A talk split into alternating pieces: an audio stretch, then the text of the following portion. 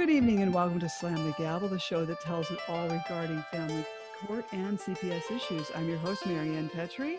And to honor alienated parents next month on International Parental Alienation Awareness Day, Epiphany Awaits is offering a faith based retreat for alienated parents with both in person and a Zoom option on April 23rd through the 25th, 2021, at the Resolution Center in Jacksonville, Florida. It's free on Sunday, the 25th, and at 1 p.m. Eastern via Zoom. It's available. And for purchase after that date for $24.99. Scholarships are available. Email request for application and register form to epiphaniesawait at gmail.com. That's E P I P H A N I E S await at gmail.com. And I have a very special guest. His name is Andrew Folkler. He is a professional writer who specializes in trauma, personal development, and parental alienation. He is an associate producer of the documentary Erasing Family and a co host of the Broken Families podcast. Andrew is an active speaker in the parental alienation field using his experience of estrangement from his mother to help and guide parents and children who endure this gregarious form of abuse. And I'm so happy to have you on. How are you doing, Andrew? Doing good. Thank you for having me on, Marianne. Well, I'm glad because you've got a lot, a lot of wisdom for someone so young. Yeah, and I, I appreciate it. Yes, and uh, you've got some YouTube videos out there as well. Mm-hmm. Um, you've got a bunch of them, and uh, they're very fascinating. Um, and maybe at the end you can tell us how to find you on there. Absolutely. Okay so um, now your your primary expertise lies in parental alienation and you've dealt with a lot of estrangement in your family. Mm-hmm. so i, I go have. ahead. Yeah no, i definitely have. Um, so when my parents divorced i was right around five years old around there. Uh, my dad was out there searching for a partner and he was trying to kind of fill in the gap and kind of make that family whole again. And while doing that, he was also trying to get his career launched up. And so as a result, he was out there looking out for somebody. And then that's when he met my stepmother. Um, and they were married for about 12 years. And throughout that entire 12 year process, I was very quickly cut off from my biological mother you know she was a, a foreigner and in, in, the united states. She really didn't have uh, much support back there back then. And at the time really she only had her boyfriend at the time to really help her. And so with, with her financial difficulties with my parents financial difficulties they were just trying to just get by after this really um, bad divorce that kind of split the family apart. Stepmother shows up and what ends up happening is I was slowly, my brother uh, and I were slowly pulled away from my mother, and we were being fed information that led to the eventual estrangement. And over, after, I would say, you know, maybe a few months after my dad married the step my stepmother that is when we moved across the united states from arizona to michigan putting pretty much an entire nation apart between my brother and my brother between myself my brother and my mother. So from there it was a lot easier to maintain that estrangement and that uh, alienation and there was nothing that she could do to defend herself to defend her name or her reputation and all I heard was a very embellished, one sided story in regards to what happened to my mother. Now, one of the common questions that people ask me is okay, well, you know, if you, did your stepmother do this? Was your dad a part of it? Considering that, you know, oftentimes there is a, a team up effort between one parent and the, the, I guess you could say the alienating parent and the partner that they choose. And in my case, it was it was a little bit more different where this was mostly the alienating stepmother and my father was off working overtime trying to get his career started. The reason why he left my stepmother in charge was because she was a child care and curriculum specialist. you know she was a teacher she was out so in his mind who better to leave the kids with and that is what led to the estrangement. And how how long was the period of time that all of this evolved when he left you alone with her? Most of it was with her. I mean considering that he was working usually 10 12 hours a day uh, five days a week and then probably and usually his jobs were often farther away you know two three hour drives away. He was spending most of his time not at home. And so my education my diet my entire life was pretty much put under her control. And it would be the same for my brother as well. And as a result there were a lot of habits that were forcibly changed there were a lot there was a lot of disciplinary measures that were taken to ensure that we were compliant mm-hmm. and there and we were fed messages that really no kid should have been fed mm-hmm. and to, in context i could say that my you know one of the, one of the insults you could say that the alienating stepmother made of my mother was that she was a slut and somebody who was out there um, sleeping with other men.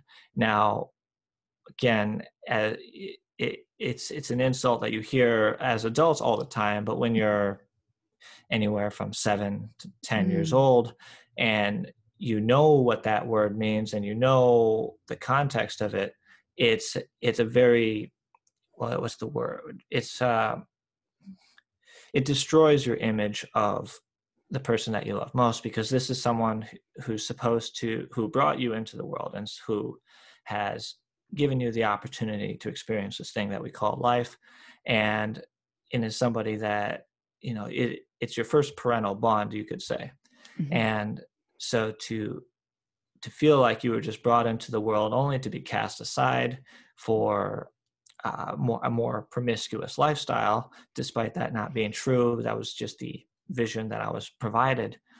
I was angry, mm. and so is my brother.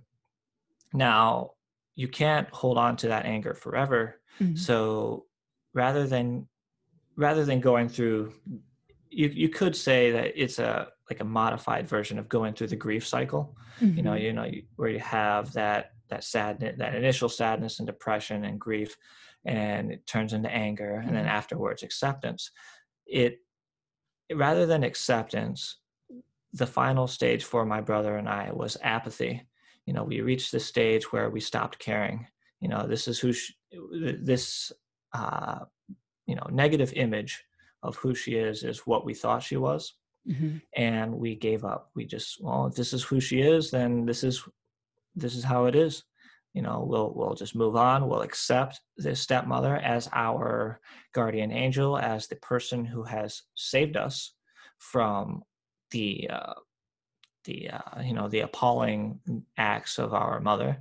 And we will just accept it for what it is and and abide by her rulings because clearly she knows better. Mm. now with all of that, that must have taken, well, years of conditioning. Absolutely did. And um, to, uh, you know, because she built up this, this estrangement, mm-hmm. or would you call it an alienating behavior? It, it definitely is alienating. Um, I lean towards just using estrangement just because it's an easier word to recognize and speak. Mm-hmm. I think that uh, parental alienation is a it's it's a scientific term, but it's not a marketable term, if that makes sense. Mm-hmm. That's just my opinion. I think it's the same reason why Ginger Gentile label named her movie Erasing Family. You know, mm-hmm. anybody can talk about being erased, but to be alienated, you know, you need to practice just to say the word. right. Right. Um, I watched that film and it was really good. It was very well done. Mm-hmm. And I thought the the sad part of it was there was uh, the one young man who just walked away from both parents. He just, mm-hmm. and uh, I thought that was just so sad he just didn't want it seemed like he did not want anything to do with either parent yeah it, it can definitely be heartbreaking like that and i and when i interviewed ginger once uh, she said that she did something similar where she walked away from both parents because they were such high conflict people mm-hmm. it and and, it, and it's heartbreaking considering that uh, there's going to be a lot of regret down the road just in general mm-hmm. you know how long do you think this regret will take i guess every every yeah. these uh, estranged parents you know um, you know a lot of estranged parents you know make mistakes uh, what mm-hmm. are the what are the common ones when they're trying to reconnect and try to resurrect a relationship that's been so heavily damaged okay well it really does depend on the stage of their alienation process. So if it's at the most extreme case, then what ends up happening is they're they're trying to force a relationship when it's not actually there. Mm-hmm. Uh, a great example I like to try and explain to people is if I walked up to a young lady down the street and I say, "Hi, my name is Andrew. Let's get married." You know, she's she's absolutely going to say no. She's going to say, "Get away from me. I don't know who you are. I don't want to talk to you." you know you're creeping me out whatever and so what's wrong with that situation well there's no relationship there's no rapport there's no uh, previous experiences no common language spoken i mean i don't mean that linguistically but just in general there's no common understanding between the two people mm-hmm. you know you, you could maybe take it down an extremity and i walk up hi my name is andrew you know let let's start a relationship and mm-hmm. it's still going to be a no. So, what in context these parents are doing is they're going up to their children after being estranged, after hearing these horrible things about, you know, and knowing that their reputation's been completely just demolished. And they're trying to argue timidly from a position of power. And it's not working. And every time they're they're they're trying to reach out and they're saying, "Well, I don't understand why you're treating me this way. I'm your dad. I'm your mom." Mm-hmm. And unfortunately, while biologically, while legally speaking, yes, your mom or your dad or grandma or grandpa, brother or sister, in their eyes, you are not. They've already taken you out of that um, out of that throne, out of that spot. And so, what ends up happening is you're trying to argue from a position of no authority and it ends up creating a conflict there's a lot of pushback back and forth and then you wonder whether or not it's even worth trying. So in contrast what i would recommend is to treat it like dating you know to treat it where you're trying to build a relationship and how do you and if we just bare bones foundation how do you build a relationship? First thing we do you know we want to establish consistent communication. Well we start with very small micro commitments nothing that's too big nothing that feels like you're being asked of the world you know in, in the dating realm that could be as simple as just starting a conversation and sharing a little bit about your life and asking about theirs in context to alienation we could say that if you knew for example that your kid was I don't know deeply into anime, for example, uh, they they love the Japanese culture or whatever, mm. then go out there, do some research. I don't care how bad it is. You know, like if you don't like it, you don't like it. That's okay. Your kid likes it for some reason. Do some research and then ask them a question. Hey, there's this anime that I saw. I wasn't sure if it was any good. Do you think it's any good? What is that? That's that's a very non-personal question you're asking their opinion showing that their opinion is to be validated mm-hmm. and what's the worst that's going to happen no it's terrible don't don't watch it mm-hmm. you just got some you just got what you could call the beginning of a conversation oh it's terrible how is it terrible you know i, I don't really watch a lot of this stuff you know mm-hmm. and and then from there you can try and engage them on a conversation built on their interests it's the same, and it's easy to do with movies, easy to do with books, easy to do with sports. Mm-hmm. You know, there's what you what you do is you just ask these small little questions, and you're trying to get them to commit to these conversations where they are the expert on something that they enjoy. What do these parents do that have been, we'll say, non custodial parents? And um, they're through no fault of their own, the court has intervened and totally demolished the family unit. Yeah. And how, okay, so then the kid, the kiddo, and we'll say they're teens, Mm-hmm. you know like they've blocked the parent from the phone the phones the ipads there's no way to contact them okay and there's no way even to contact them even say they're at college or something what are these parents just you know i i see these parents they're trying to contact their their child i can't call them a child kiddo yeah. teen but it's like it's uh they're failing miserably because there's just there's no way to contact them. Okay. So if a parent has found themselves in that situation, that means prior to that, there was a lot of conflict. Maybe this was conflict between their ex or this was conflict with the kid. Mm-hmm. And so, first thing I would recommend is uh, a point of reflection, seeing where were those conflicts and how many of them were there. Because if there were a lot, that's probably why they've been blocked. They, they're trying to avoid digging up the past, and it's easier just to block somebody than set the record straight. Second thing I would recommend is start looking at how do you want to live your life as a person so that way you will live your life um, fully and happy. And I understand this is kind of a loaded statement considering part of that happiness is having the child in your life. But mm-hmm. the issue is if your life is completely crippled because you can't live without one person, I mean, how is that different from you can't live with that one person you're in love with or mm-hmm. that, you know, or that one parent that treated you poorly? You have to find a way to stand on your own two feet and live a life that is meaningful to you and the reason for that is because that's what leads into the third step is once you start living a life on your terms that's meaningful to you and you're out there helping your community and you're helping people that you care for, your name's going to spread, your reputation is going to grow.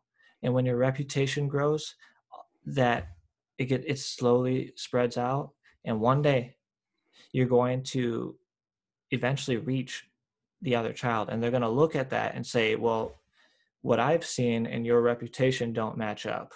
So mm-hmm. either a whole bunch of people are being lied to or I am in the wrong. And I'm and what ends up happening is it builds that curiosity. It builds that curiosity of wanting to know is this person really that the person that they are? And so they they want to they want to take a look. They'll probably find ways to snoop around and you probably won't even notice as as the estranged parent. But the important thing is you have to become somebody who is attractive to other people. Mm-hmm. You have to become somebody who is fascinating to other people. If you live your life, uh, you could say bitter and scarred, mm-hmm. then no one wants to hang out with that person except bitter and scarred people. Negativity attracts negativity. You have to be a more positive and more outgoing person. Not saying you have to change your personality or anything like that, mm-hmm. but you have to get out there and live your life as an example of rising over tri- rising over tragedy. Okay some parents might say well okay i just have a, a job uh, you know that they go mm-hmm. back and forth to. How can they how can they get out there and be noticed?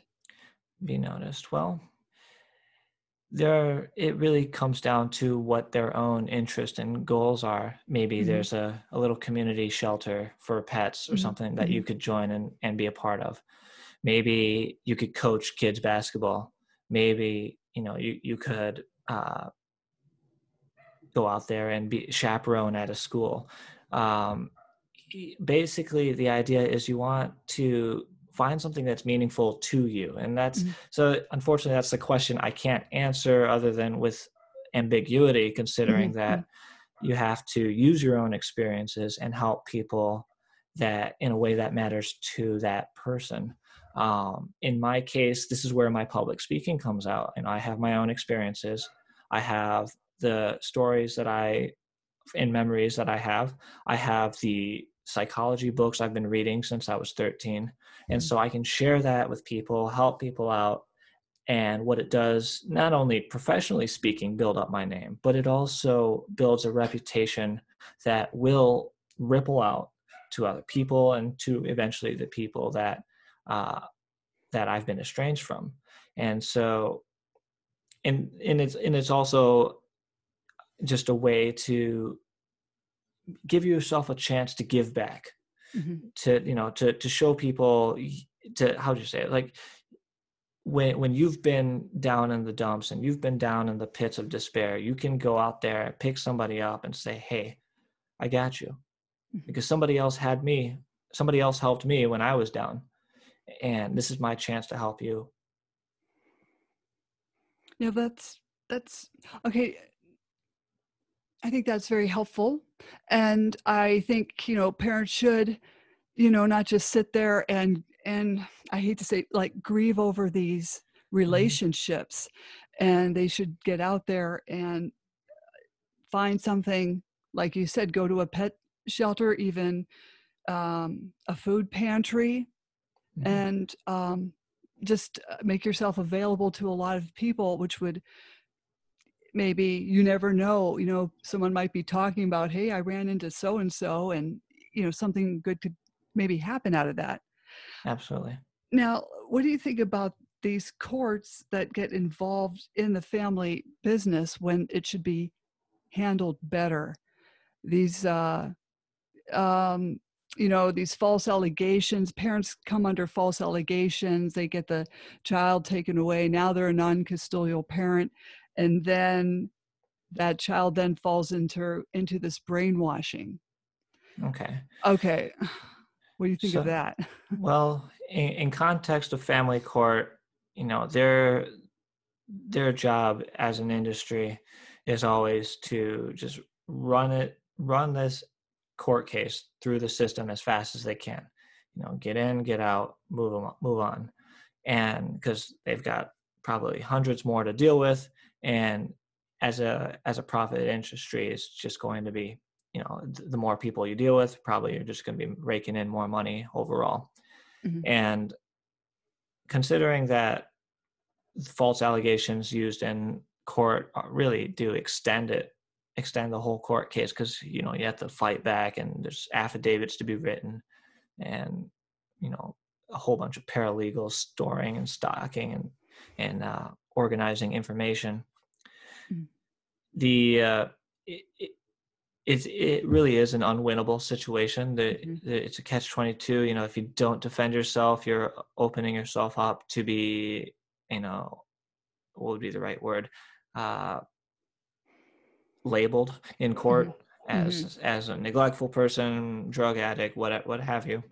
Um, and on the flip side, if you do engage in it, you're going to have you're going to basically burn a hole through your wallet and and earn enough credit to probably sink you for the years to come.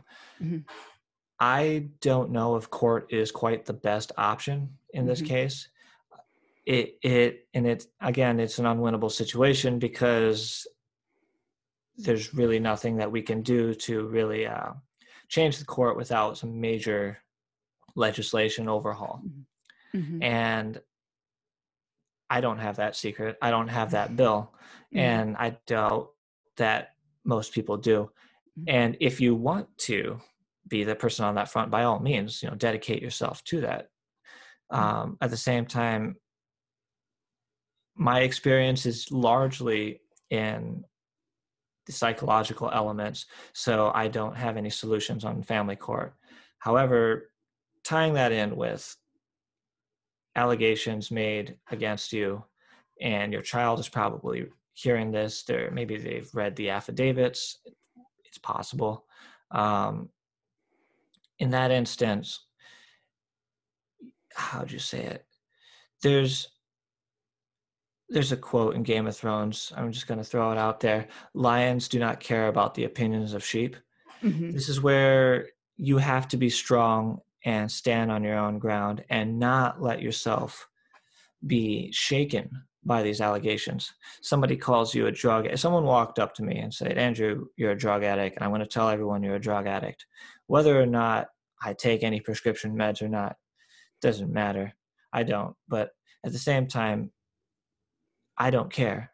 If I get if I start freaking out, oh no, my reputation's going to get destroyed. Oh no, people are going to think that I'm and I'm a drug addict. Maybe you know my what if my uh, what if my company random drug tests me? Does that mean I'm going to get fired? Mm-hmm. No, it's not that. If you allow yourself to enter that spiral of panic, and you allow yourself to believe that there may be some validity to their accusations, then what ends up happening is that people start wondering, well, if they're afraid, mm-hmm. then there must be a grain of truth to it. Mm-hmm. If you don't stand firmly in your identity, firmly in who you are as a person, mm-hmm. then all they have to do is throw five of them at you. He's a drug addict. He's an alcoholic. He's abusive. Um, you know, is promiscuous. Doesn't matter. They'll just throw them out you out there at you. You have to be able to look yourself in the mirror and say, "I know who I am." And those allegations are not me. So if somebody asks me, Andrew, I heard this rumor that you're a drug addict, and I'd probably respond in humor. Really? I didn't know. What kind of drugs do I do? yeah, right. Yeah, I mean, it doesn't matter. It's just uh, because those you know those allegations are not true, and if somebody believes them, they're going to continue to believe them if you have to defend yourself against it. You know, so in the sense, if you treat it as something insignificant. You treat it as something that is it's an opinion below you. I know that's a very arrogant way of putting it, but bear with me. That's you know, okay. Yeah, but you treat it, it this you know this negative opinion is below me. It's not true, and therefore I don't have to give it value. I don't have to give it credence. Then, as an individual, we're able to really demonstrate to anybody asking us about the validity of these uh, of these accusations and we're able to demonstrate that I am who I am. You can see who I am. I mean, and that's all you need. That's mm-hmm. all you need to see. And if you're not happy with that, and if you want to believe these egregious lies, go ahead. Mm-hmm. It won't change who I am. It won't change what I can do as a person. It will only change your relationship with me, and that will be on you. Now, in context with children, because children are going to be believing this and you want to build a relationship with your children, these are the things that they're going to throw at you to test you and see if they're true or not. Mm-hmm. If you respect if you if you respond with anger and frustration and defensiveness, they're like I said earlier, they're going to start thinking, okay, there must be some validity behind this. But if you respond calmly, maybe even stoically if you must, mm-hmm. and respectfully, without accusations, without saying, oh, that's something that your mother or your father told you, oh, this is one of their lies, you're talking like them now. Mm-hmm. You know, instead of doing that, you know, if they, it's like, Andrew, you abandoned me. You know, I don't, I don't, why would I want to be with someone who abandoned me?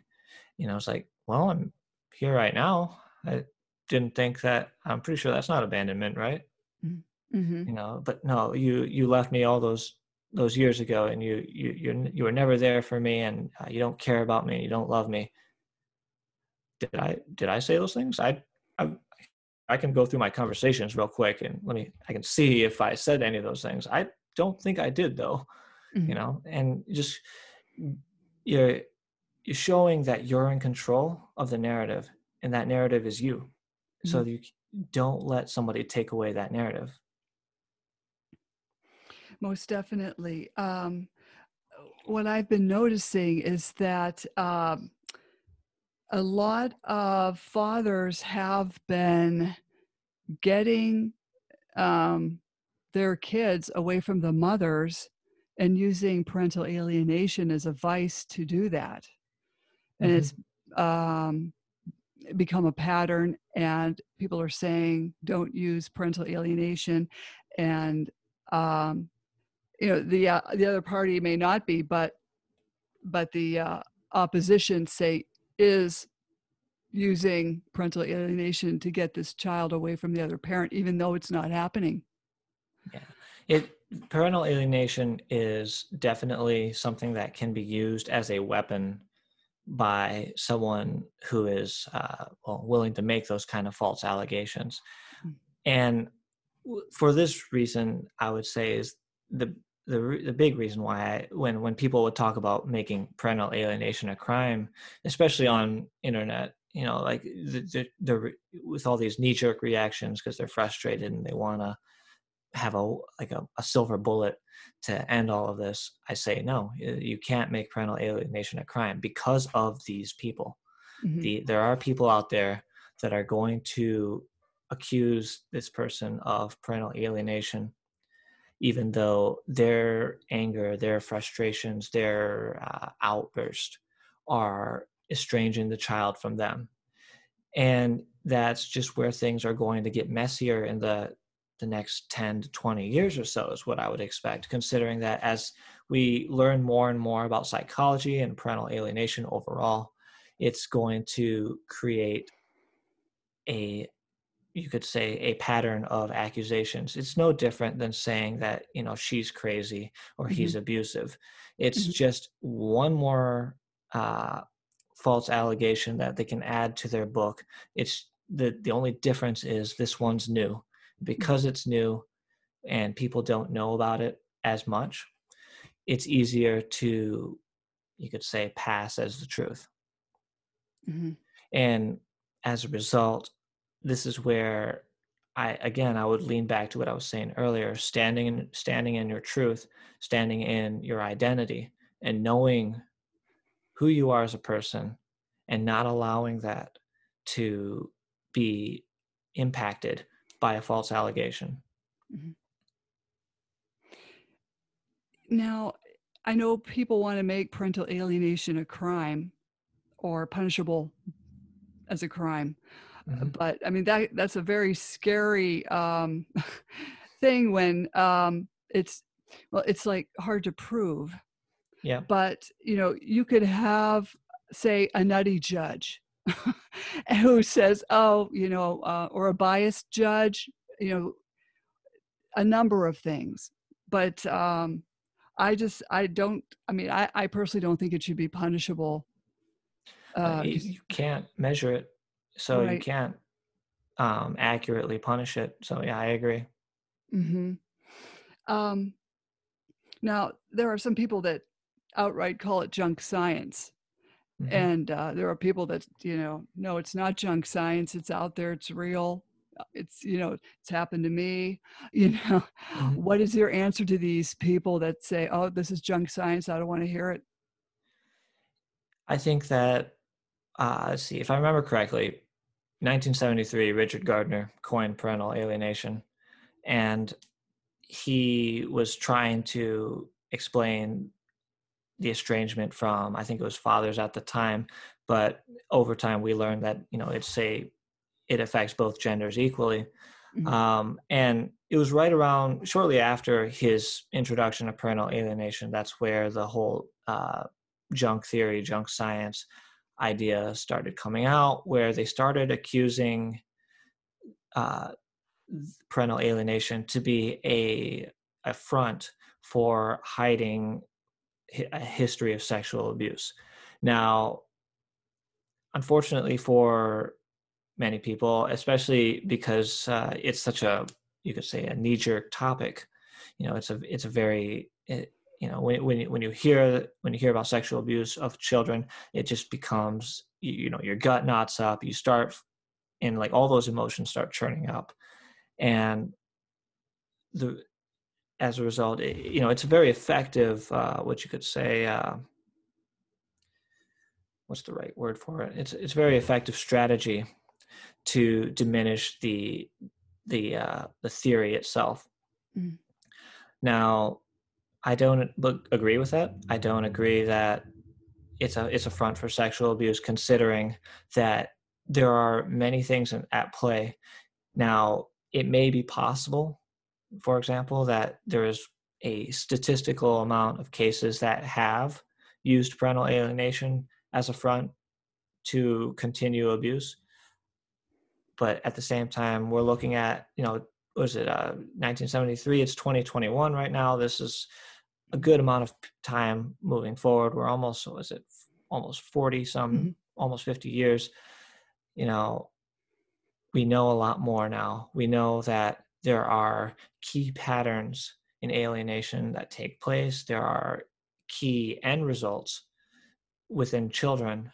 You know, they're coming out of these traumatic uh, light, uh, lives where after being estranged from one particular parent, they're engaging in relationships that are, in a way, you could say, uh, a direct result of the alienation process. The the thing is, there's always going to be people out there that are going to react to the knee jerk re- reaction. Maybe because they're afraid that it is possible that somebody could be poisoned against you. Maybe it's because they're afraid that it is possible that they have been poisoned against someone else. The psyche is a very plastic thing. You know, we're, we're learning in neuroscience now just how much plasticity our brains do have. Mm-hmm. And to to underestimate that is uh, you know it, it, could it'll just lead you in the wrong to the wrong conclusions unfortunately. Mm-hmm. there's there's plenty of science to back up the experience of parental alienation. This accusation has been disproven multiple times and i encourage the people who are afraid that it might be a junk science show the research. Where is it? Mm-hmm. where are the cases where this was proven how do we what psychological concepts explain and justify this? Or is it just an angry blog article? Mm-hmm. right there's a lot of people that are very um, angrily ups- upset and calling it junk science. Mm-hmm. and uh, I, I, personally believe that it's out there. Um, you know i think it could be separated from the courts. I mean you could have an intact marriage and still end up uh, having a child alienated from you. Mm-hmm. Um, or, and eventually when they grow up, they can become estranged from you as well. I mean, you don't know what people are going to do. And the thing is, like, um, when they get older, let's say they have been alienated at a younger age, like 12 ish, we'll say that, not mm-hmm. between 7 and 12, you know, it's the problem is is when they get into a relationship and if they marry and have kids they may just start pulling away from the child themselves just so they don't get hurt. And uh, just start would you call that estranging themselves from it's, the child? it's certainly possible. Um, there's a there's a newer psychological concept I just stumbled onto that I, am not 100% familiar with it. I learned this from Bill Eddy actually. It's called Imago Relationship Therapy. And the idea behind the Imago theory, Imago meaning image in Latin, was that one, the, the things that we're attracted to are corresponding to the, uh, the negative traits within our early childhood, especially in regards to our parents. And so it wouldn't surprise me that alongside seeking out uh, partners that embody the negative traits of our parents, that we would also engage in some of those trait those negative traits as well, just in fear of uh, experiencing what our parents experienced. Um, so it, it can definitely play both ways. It really does depend on the person mm-hmm. and uh, and their respective journeys, mm-hmm. and and in some cases there are instances where maybe an alienating alienated child would grow up and adopt those practices and alienate a child from uh, their spouse it certainly is possible. It's not a guarantee, but I mean, again, everything is dependent on the individual's self awareness, their ability to heal from trauma, and their own self esteem. Mm-hmm. It's so there, there's a lot of directions this can go. And statistically, I don't know. I don't know if there is any statistics as far as uh, what direction a person is most likely to go. Yeah, it just depends on how the situation played out. There's no guarantees on anything, Mm-hmm.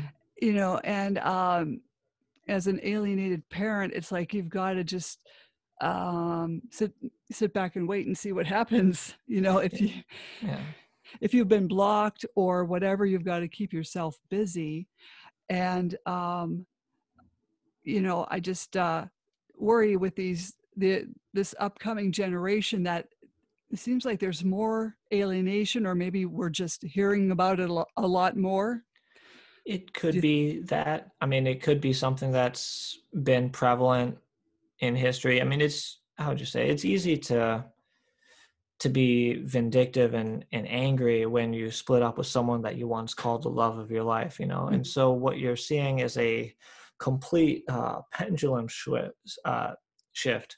You know, from one polar, you know, opposite to the other, and so it, it, wouldn't be uh, it wouldn't be surprising to me that we're seeing a rise in this considering that uh, as individuals our how would you say it? Our understanding of how to engage in conflict and engage especially in regards to society within people within relationships is abysmally poor I Mhm. mean, in I'm not going to go out there and blame the media. I'm not going to blame social media. I'm not going to blame anything because uh, the issue is there's too many variables. There's you're going to hear a lot of people in the world saying, "Oh, well, it's you know, it, it's because movies are so intense. It's always because of pornography. It's because Mhm. of uh, uh, you know, it's because of bad education. It's bad of bad politics. Doesn't matter because one of those is not the real reason. You can't narrow it down to one thing that you just shoot a silver bullet and bam, the problem solved. This is a multivariable problem that is rooted in our understanding of ourselves and Mhm. our community and how we interact with the community. Mhm. And so that's not the answer people want to hear. It's something that's kind of disheartening because it means there is really no magic bullet. So what do you do? Well, you start by leading by example. Mhm. You show the people out there what a better life can look like. Mhm. And when people start coming up to you and say, Hey, how did you get the results that you have? You say, Well, I did the work. The reason why I'm able to speak candidly about my experiences is not because I woke up one day and I said, I'm going to be a speaker. You know, I, I'm an introverted guy. I don't like public speaking. How is it that I'm on, on I'm on a podcast and doing doing an interview? Well, there's a few things. One, I, I did the work. I read psychology, kind of figured out where am I going wrong? What do I need to do to be a better person? I I look back at my history and look back at the mistakes I've made in regards to alienation, in regards to the uh, my my public persona, and you have to do the work. It's just Mm. it, it's not a like I wish there was a more glamorous way of putting it. Nobody likes hearing you have to do the work Mm. because then you start questioning: Is it really worth it? Will I Mhm. even get there? What if I fail? All these um, doubts that come in that are already preset, given that their lack of self-esteem and uh, their lack of motivation and ambition has been instilled in them as a result of all these multiple variables. Mhm. So, I guess the way the best way I can put it is, uh, in many ways, this experience is like Plato's allegory of the cave. Mhm. You know, you and for those who don't know, Plato's allegory of the cave is basically where it's it's a metaphor for where a bunch of people are chained up and they're behind this large rock and all they can see in front of them are the shadows of horrible monsters and they can't figure out what it is and so they're constantly afraid constantly afraid to get away and so they just sit there and they hide. And eventually one person escapes one person escapes and they venture towards this light at the end of the tunnel and he realize and this person realizes there's a whole world out there this whole world that they could live on their terms. It's beautiful. It's with warmth and sunlight and all these great things. So this person goes back and tells his friends, hey, there's an actual world out there. We just have to get past these people holding up um, things standing in front of a fire, mm-hmm. making it look like monsters. Those are just monster shadows. They're not actual monsters. Get past the shadows and go out into the the uh, the real world. Mm-hmm. And there's something out there, something out there for you, for me, for everyone else. And then that person realizes with shock that most of these people are saying, "No, there's no way." The reason for that is because their view of the world is straight ahead. They mm-hmm. they can't. How do you, see something that you've never seen before? Mm-hmm. And it's a it's an incredibly difficult thing. So the best way, at least what I what I believe, is you have to go out there and immerse yourself in it as much as you can, and from there, those experiences will enrich your life and and lead you to where you want to go and and connect with the people that you want to connect with. Mm-hmm. And some of these parents, you know, they need a good support system, like whether it be their family, and you know, some people just don't understand. You mm-hmm. know, if mm-hmm. they've been if they've been through the the hell of family court, you know, some some of their some people lose their friends over this, and then you know it's it's hard for them to hear about their other kids going to graduation and you there's you can't attend a graduation because first of all your your kid might not want you there or i don't know there could be some other legal issue that you're you can't go and so um, some of these parents are like just uh, at a standstill and they uh, they hopefully have you know like a good family support system or really true friends that will stand by them mm-hmm. you know have you found that you know some people just don't have a good support system.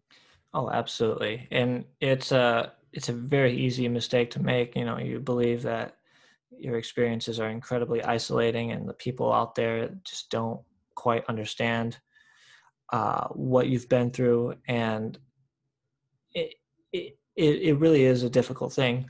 One of the things that people could do, um, and I, I advise do it with caution. there are quite a few Facebook groups out there with lots of people out there.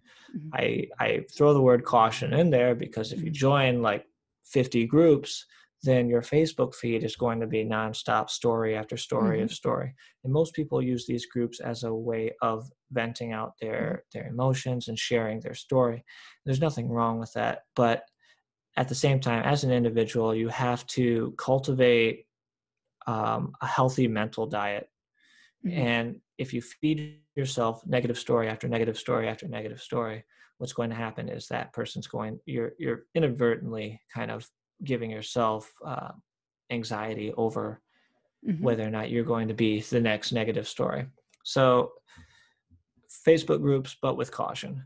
Mm-hmm. Um, mm-hmm. You can always build up your own support group as well. Uh, of course, this really requires you as the individual to do your own personal work, whether that's through therapy or reflection, journaling, meditation, what have you. So if you set up your own support group, that's one option as well. And uh, maybe post COVID, even make that something where you can meet up in person Mm-hmm. Um, kind of similar to like an AA meeting, but mm-hmm. I guess it'd be a, a PAA meeting. But right, but uh, the idea is that we learn more, we connect more as individuals when and because you know we're social creatures, we're we're we depend on each other for love, warmth, and affection, and sometimes just giving warmth and giving love can help you find the love that you need. Mm-hmm. Um, so that's that's another option.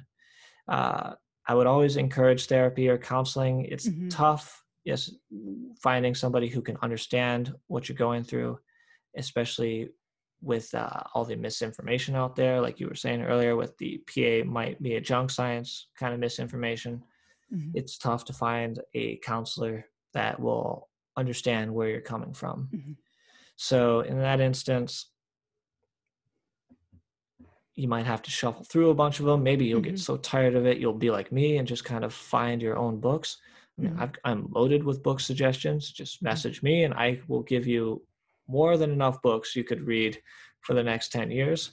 So, Mm-hmm. I mean, there, there, there's a lot of material out there. The information is out there as far as how to heal, how to find your footing, how to get stronger. It's it's just a lot of filtering, you know. You're you're kind of digging through and finding the gold nuggets in the riverbed. You know, you, you you- you've got to sift through a lot of dirt. You got to sift through a lot of gunk, but just go out there, find these little nuggets of truth, and apply them to your life. Everything else you can just toss away. hmm hmm Now, I hate to bounce back to the courts, but do you think these judges and attorneys, uh, do you think they're partially or fully responsible for these families being torn apart and this a- alienation or maybe even I'm- feeding into it? I'm somebody who believes that you are still responsible even if you're ignorant. Now, I understand that's a very absolute statement and you don't people don't have to agree with that, but I do believe that ignorance is uh, part of our responsibility and therefore we have to learn and educate ourselves to prevent um, catastrophes like these happening. So Mhm. yes, I do hold them responsible. At the same time, I'm not going to sit here and blame them. And the difference, I guess the the difference is, while I hold them responsible, I am not going to expect them to fix it. Mhm. I think blame kind of sits when when people sit sit around and blame these different people, they're expecting results. They're expecting somebody else to solve the problem for them, and I'm not one of those people. I don't believe in that. This is why someone like Ginger Gentile, someone I look up to, I look up to her because she saw the problem and Mhm. she's like, okay, I need something, I need a vehicle that will explain my message to these kinds of people so that they will understand what is going on, what is happening at large. Because the, uh, the the easy defense for ignorance is what you don't know, you don't know. You know, it's the Dunning Kruger effect. How do you Mhm. know? It, you might think you know something, but then, you know, how do you how do you really know if you if you can't perceive it, if you can't think of it? And Mhm. the truth is, most of the time you don't. So, with someone like Ginger going out there and creating this ripple effect with her film, for example, that's making a difference. That's making a change. Mhm. So, yeah, sure, you can hold them responsible. Accountable, really not much you can do. Right. So, what you what as individuals we can do there's there's a few things. I mean, you could I I I like to break it down into three categories. You can become an activist in the legal front. So, you get out there, try and become a lawyer and uh and be be that somebody be that lawyer who now knows about alienation or, or be that therapist who knows about alienation for example. You can tackle it from the media standpoint. So this is where uh, like ginger comes into play. You know she's somebody out there creating media that shares this kind of information. You are somebody out there creating media consumable media for people. And so that way someone else can come by and learn from you instead of learning from you know from someone else or someone who might give them the wrong idea if that makes sense. Mhm. last way is through politics. So i mean all three of them have their ugly sides all three of them have their good sides and really you got to pick one of those three politics media or or uh, legal Mhm. and so and i get that people are intimidated by this Mhm. i get that people might look at this and say that uh you know it's a lot of work i don't i don't know if i want to commit my i just want to live my life Mhm. And i get that and if that's how people want to if that's the direction certain people want to go by all means go but at the same time you are surrendering the reality that you want into the hands of other people Mhm. and maybe i'm just a, a, a huge anti-control freak because I've lived my life controlled by very hurtful people. Mm-hmm. At the same time, I I don't see another solution. I don't see another solution other than getting out there, getting your elbows dirty, and creating the change that you want to see. Um, one more little short anecdote. One of the most inspiring people to me in my like in my entire life is the story of Betty Ann Waters.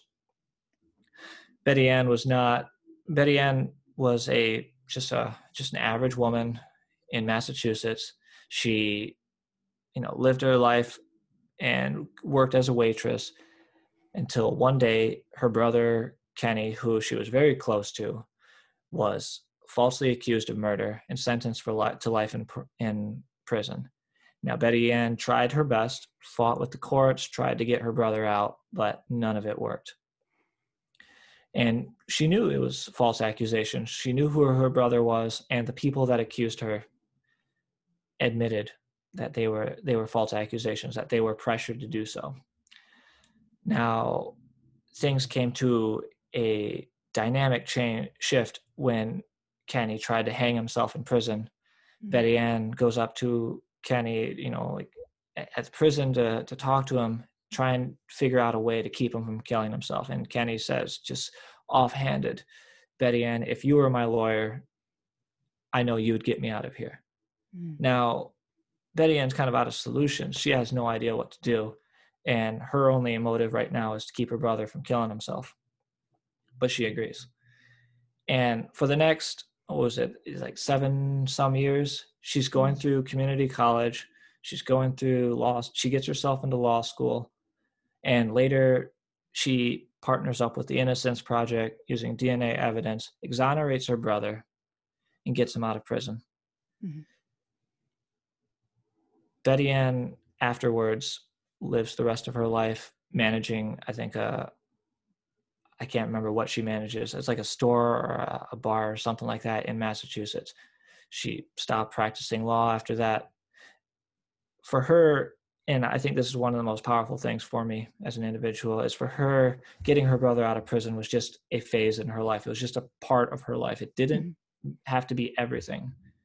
It was just a uh, it was what she needed to do because no one else could do it. Mm-hmm.